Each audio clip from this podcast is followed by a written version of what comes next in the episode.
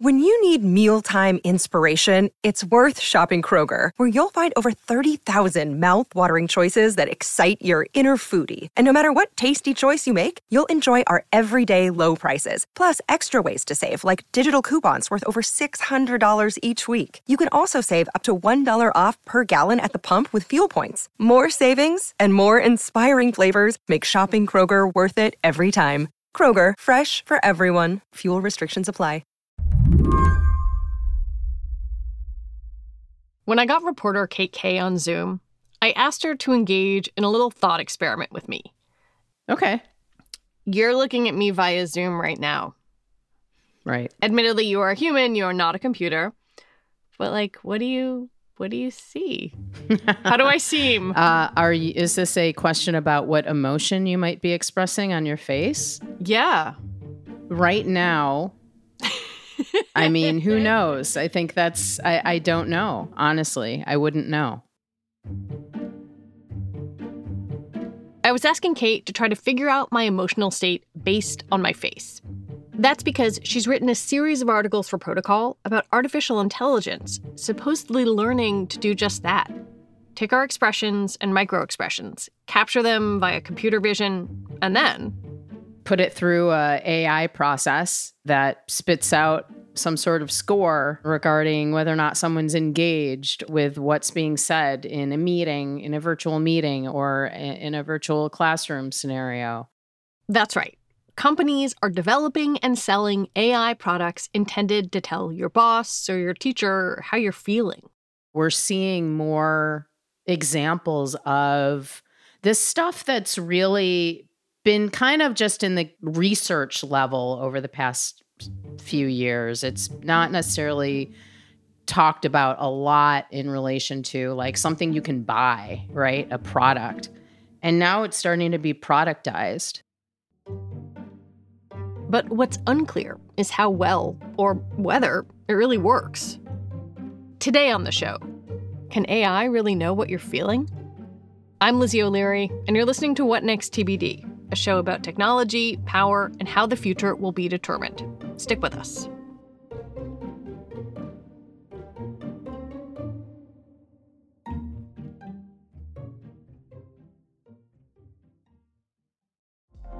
Apple Card is the perfect cashback rewards credit card. You earn up to 3% daily cash on every purchase every day. That's 3% on your favorite products at Apple, 2% on all other Apple Card with Apple Pay purchases, and 1% on anything you buy with your titanium Apple Card or virtual card number. Visit apple.co slash card calculator to see how much you can earn. Apple Card issued by Goldman Sachs Bank, USA, Salt Lake City branch. Subject to credit approval. Terms apply. I think AI to a lot of people can be extremely confusing what it can do and what it can't. I think some people might be familiar with predictive text. That's a, a, fairly clear example of a machine can look at lots of examples of writing and learn to suggest some common phrases. Mm. Emotion feels different. I wonder if you could explain what emotion AI is what most of these technologies do is again they're taking facial expression data. So they're using a camera of some sort that is ingesting imagery data and it's a, they're applying computer vision to detect what kind of a facial expression that might be categorized as. Other types of data that's used in emotion ai typically might be um, t- your tone of voice and then it might use things like just the text of the content. So a lot of times the process is, in addition to capturing image data, they're also looking at or using the text of the dialogue in a virtual meeting, for example. Emotion AI is being used to track whether customer service workers are getting through to their clients, how audiences respond to ads, and whether drivers seem distracted behind the wheel. I was really struck in one of your stories about kind of the human problem of sales during the pandemic. That sales is an occupation that requires so much attention to these little cues, to tone of voice, to the smile to the eye that wanders. And it's really difficult to do it online. I wonder if you could walk me through how these companies propose to, to utilize emotion AI in sales. One company that I write about is called Uniphore, and they have software that they sell for sales, and they sort of come out of the world of customer service technology. And what their system does is it actually does this in real time. Let's say you're you open up, you know, you're on a Zoom call and you're a salesperson, you're initiating the call. And what it first does is it asks to record. Then what it's doing is if I'm the salesperson, I'm seeing a box on my screen that is gauging in real time the engagement level and the sentiment of either the one person or the room and it's measuring oh engagement just went up or engagement just totally plummeted when you mentioned the price of the software you're selling whatever it is. Is it is it just engagement that they're measuring or are they looking at other things as well? This is just how this one company decided to productize it where they're measuring the engagement level and the i think the sentiment. They also provide reports. So this is pretty common with these kinds of companies where they might provide you with if you're a salesperson or maybe you're a sales manager and you want to know what all of your sales people did this month in terms of what kind of engagement level they had this company provides a report and they have a little blurb that says, Wow, engagement spiked up 10% this month. If you're managing like hundreds of salespeople and not only do you want to help them, you also want to keep tabs on who's better at what they do um, outside of just their actual sales. Um, it's a way that you can have some some of this stuff quantified. The idea of you know, recording and evaluating sales experiences isn't that new. I, I, think a lot of us are used to, let's say you call some customer service line, you're used to that little thing that says this interaction may be recorded for quality control or blah blah blah blah blah. But this this goes further, in, in part because it is real time. Mm. What does the evidence say about whether machine learning can accurately read emotions? Well, it's there has been research done recently that suggests it you know that it, it doesn't. In a large study released in 2019, a group of psychologists found that inferring emotions from facial movements is incredibly difficult. They spent two years looking at data and examined more than 1,000 underlying studies. Human feelings, they said, are simply too complex to be gauged from expression alone. If I scowl, I might be angry, but I also might just be confused or having trouble seeing something. Moreover, different expressions can mean different things depending on culture. People being able to assess this stuff is is highly questioned. And I think we have to remember that you know, just on its own as a as a like a base level question to ask before we ask whether or not technology can do it. What do you know about how these models are trained? What what were they trained on in order to recognize what my face is doing and and what I might be thinking on the inside? I mean, the world of AI, there's a whole labor force based all over the world in um, you know countries where it, the labor is a lot less expensive people are just hired to label and annotate individual pieces of data that are then fed into um, AI systems to train them. They hired people who just do this kind of data labeling for all sorts of AI, and they gave them guidance for what would be considered a, a happy face versus a sad face, or a confused look versus a engaged look, or whatever it might be.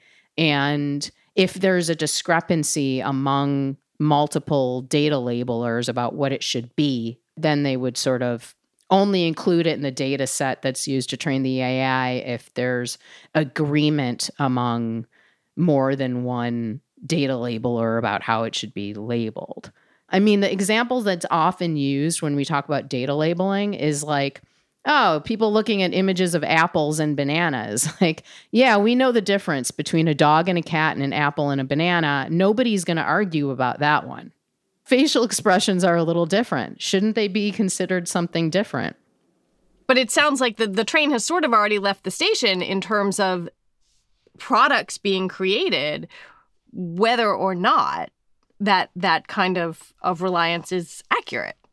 The trains left the station in terms of products being introduced and you can probably assume that there's going to be more.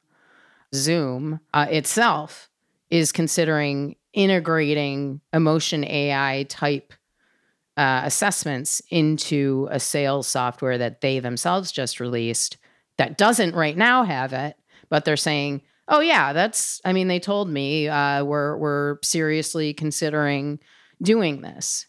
If Zoom does it, that's a game changer. It would especially be game changing for online classrooms, which are a priority for the companies making this technology.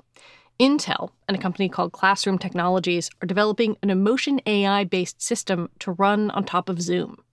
Their goal is to help teachers. And the idea is let's help the teacher kind of gauge whether or not students are um, picking up on what uh, he or she is teaching. And so, or pick up on whether or not a student might be confused about something, or is a student bored? At this stage, they told me we don't even know how it might be integrated. We just feel like what Intel is providing here is something that could be used as an additional signal for a teacher to use. Um, and so we don't really know what it's going to look like yet.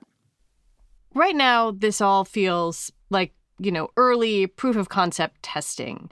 Did you get a sense from your reporting of the likelihood that something like what Intel is working on is going to become a product sold to, to educational markets?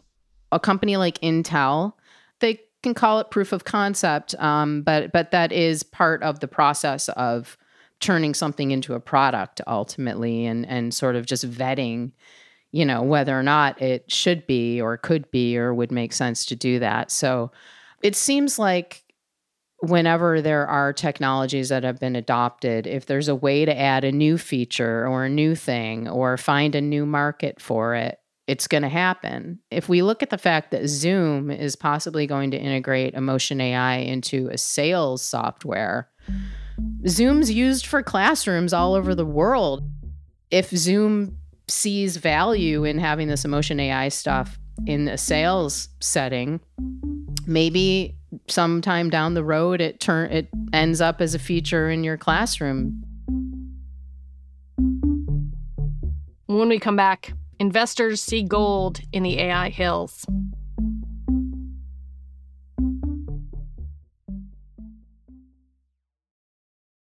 For the ones who work hard to ensure their crew can always go the extra mile and the ones who get in early so everyone can go home on time. There's Grainger, offering professional grade supplies backed by product experts so you can quickly and easily find what you need. Plus, you can count on access to a committed team ready to go the extra mile for you. Call, clickgrainger.com, or just stop by. Grainger, for the ones who get it done.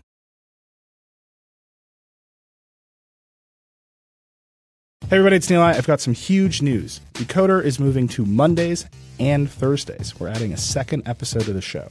On Mondays, we'll have our classic interviews with CEOs and other troublemakers. I think we're going to have to start having conversations about how do we pay those jobs that can't be done by AI. And on Thursdays, we'll be explaining big topics in the news with Verge reporters, experts, and other friends of the show. There's a new generation of people on the internet. Google search has always sucked for them. So, you know, there's no reason for them to be loyal. They can just go to TikTok. This is going to be really fun. I'm very excited about all this. So go subscribe wherever you get your podcasts now. The companies making emotion AI software have been attracting a lot of deep pocketed funders. Classroom Technologies is backed by investors including NFL quarterback Tom Brady, AOL co founder Steve Case, and Salesforce Ventures. In all your reporting, I was struck by the valuations on these software companies and the investors and the amount of money that is behind this. It feels like it has momentum. Do you think that's correct? Just the idea of emotion AI being incorporated into this stuff isn't necessarily what's driving the momentum, but you can look at a company like Uniphore, as I used it as, a, as an example, which recently got a Series E, that's many series in, round of funding of $400 million. That's a lot of money. And so I think that you could look at the fact that they're out there really promoting this emotion AI component of their technology as like a key selling point to what they're doing and the fact that they have all this money behind them as a sign that it just feels so different from other worlds of technology that I've seen. Yeah, this is your beat. Does does emotion AI feel different from the other kinds of AI you cover? I cover things that enterprises that businesses use. And so a lot of times what enterprises use uh, you know it's it's like they're doing data analytics and they're looking at um, they just want to improve their efficiency as a company or they want to maybe they're in manufacturing and and they want to like predict when um, a piece of equipment is, needs maintenance. A lot of times AI is somewhat mundane in terms of its use. And it might also incorporate data that has nothing to do with people, um, or at least in any direct way. And and in this case, it feels different to me because we're talking about a very physical, very personal component of who we are as people and our bodies. We think of this stuff as biometric data, and it has this really sterile kind of terminology associated with it. like the fact is, it's usually referring to how we walk, how we talk, how, what our face looks like. I mean, this is who we are. Kate Kaye, thank you so much for talking with me. Thank you. It was great.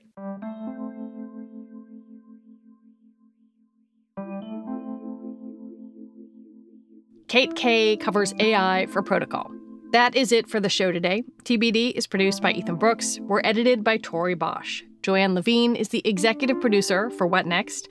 Alicia Montgomery is the executive producer for Slate Podcasts. TBD is part of the larger What Next family, and it's also part of Future Tense, a partnership of Slate, Arizona State University, and New America. And I want to recommend you listen to Tuesday's episode of What Next. It's about what intelligence the U.S. is and is not sharing with Ukraine. We'll be back on Sunday with another episode. I'm Lizzie O'Leary. Thanks for listening.